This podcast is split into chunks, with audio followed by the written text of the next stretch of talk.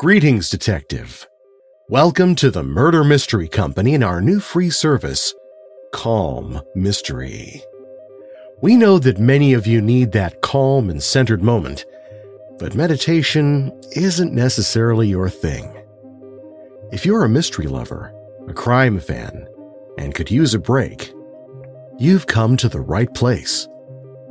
It sure is a suspenseful world out there, but I have good news for you. In this world, the only suspense will come from the world's best writers.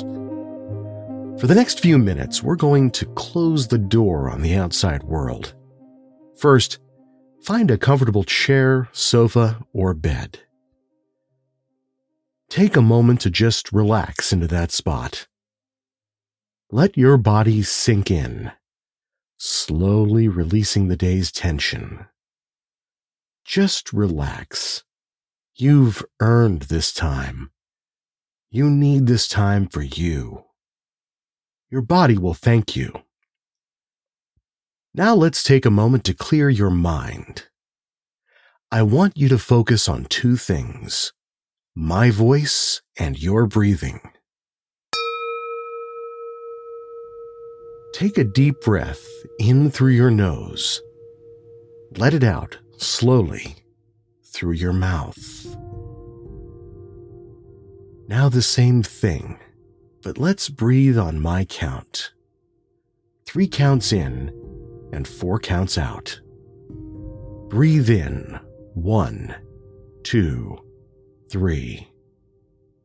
Now out one, two, three, four. As we do this, you're going to slowly relax more and be perfectly ready for tonight's dastardly tale. Now again, breathe in one, two, three. Now out one, two, three, four. One more time, breathing out the last bit of stress. Breathe in. One, two, three. Now out. One, two, three, four. Excellent. Tonight's tale of mystery, intrigue, and murder is truly spine tingling. Calm Mystery the Aluminium Dagger by R. Austin Freeman. Read by Perry F. Bruns. You haven't those threatening letters about you, I suppose? Yes, I have, said the inspector, and he drew a wallet from his breast pocket. Let us take the first one, then, said Thorndyke. You see that the paper and the envelope are of the very commonest and the writing illiterate, but the ink does not agree with this. Illiterate people usually buy their ink in penny bottles. Now, this envelope is addressed with Draper's dichroic ink, a superior office ink sold only in large bottles, and the red ink in which the note is written is an unfixed scarlet ink, such as is used by draftsmen, and has been used, as you can see, in a stylographic pen.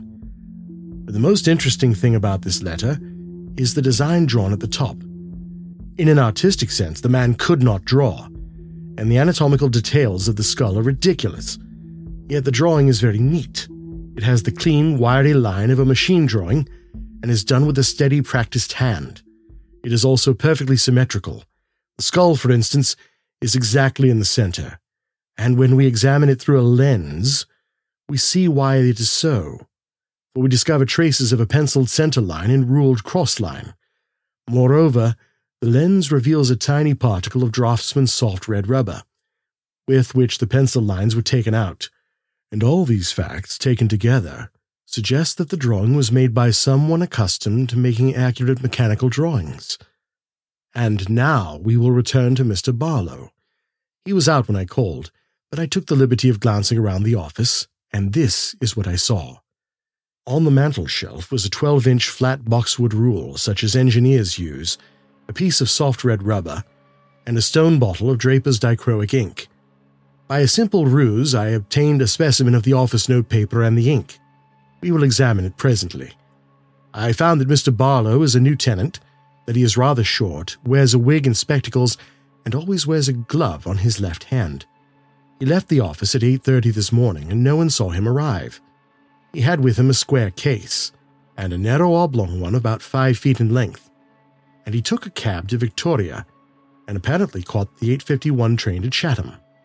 Ah! exclaimed the inspector.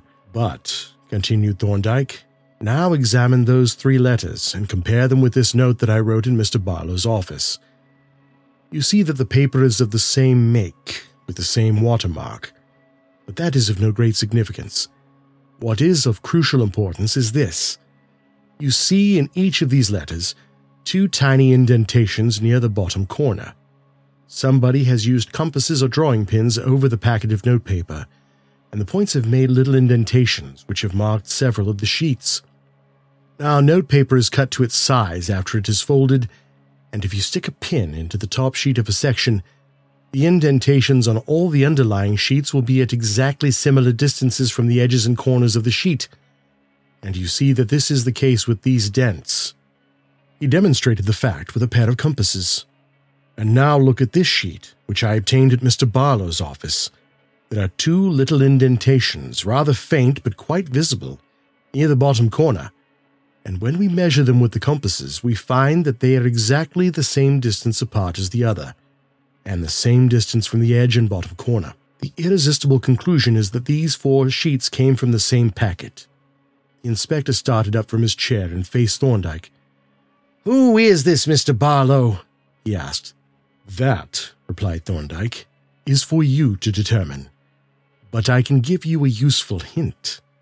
There is only one person who benefits by the death of Alfred Hartridge, but he benefits to the extent of twenty thousand pounds. His name is Leonard Wolfe, and I learned from Mr. Marchmont that he is a man of indifferent character, a gambler and a spendthrift.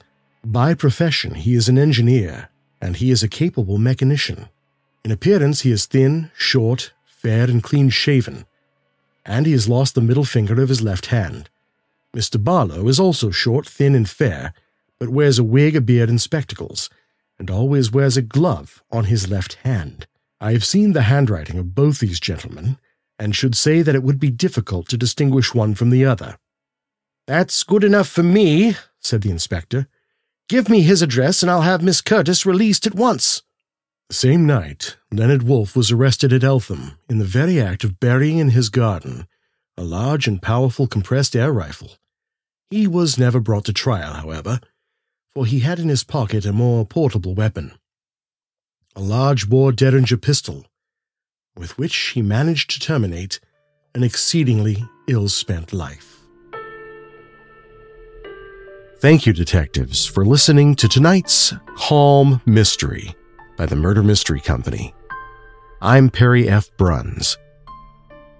Would you like to show somebody you care? Is there a mystery fan in your life? Couldn't they use a quiet moment and a great story? I'm doing personal stories of 20 minutes or less. Something personal like this can make a friend or family member feel truly loved in an otherwise dark time. They're only $49, and you can email me at calm mystery that's C A L M mystery, at gmail.com.